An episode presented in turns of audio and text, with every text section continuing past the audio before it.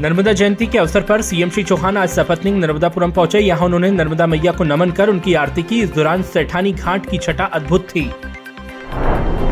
गृह मंत्री डॉक्टर नरोत्तम मिश्रा ने दतिया निवास पर आज नागरिकों से मेल मुलाकात कर उनकी समस्याओं को सुना एवं उनके निराकरण के लिए संबंधित अधिकारियों को निर्देश दिए।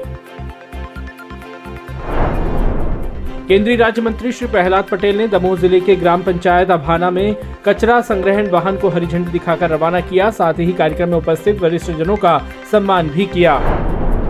बुरहानपुर में मेगा आयुष्मान कैंप आयोजित हुआ। इसके माध्यम से शेष रहे पात्र हितग्राहियों के कार्ड तैयार किए जा रहे हैं। स्कूली पात्र विद्यार्थियों के भी आयुष्मान कार्ड बन रहे हैं।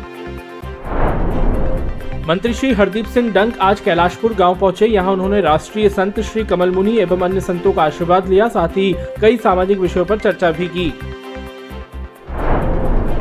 स्कूल शिक्षा राज्य मंत्री श्री इंदर सिंह परमार ने आज जनजातीय कार्य विभाग द्वारा संचालित शासकीय कन्या उच्चतर माध्यमिक विद्यालय झाबुआ में शेड निर्माण का भूमि पूजन किया। सागर ज़िले के प्रभारी मंत्री श्री अरविंद सिंह भदौरिया की अध्यक्षता में कलेक्ट्रेट कार्यालय के सभा कक्ष में सहकारिता लोक सेवा प्रबंधन एवं जिला योजना समिति की बैठक आयोजित की गई ज़िले की बेटी सुश्री मुस्कान रघुवंशी को साइकिल द्वारा कश्मीर से कन्याकुमारी की यात्रा करने के लिए सुभाषगंज अशोकनगर से रवाना इस अवसर पर लोक स्वास्थ्य यांत्रिकी राज्य मंत्री श्री ब्रजेंद्र सिंह यादव उपस्थित रहे।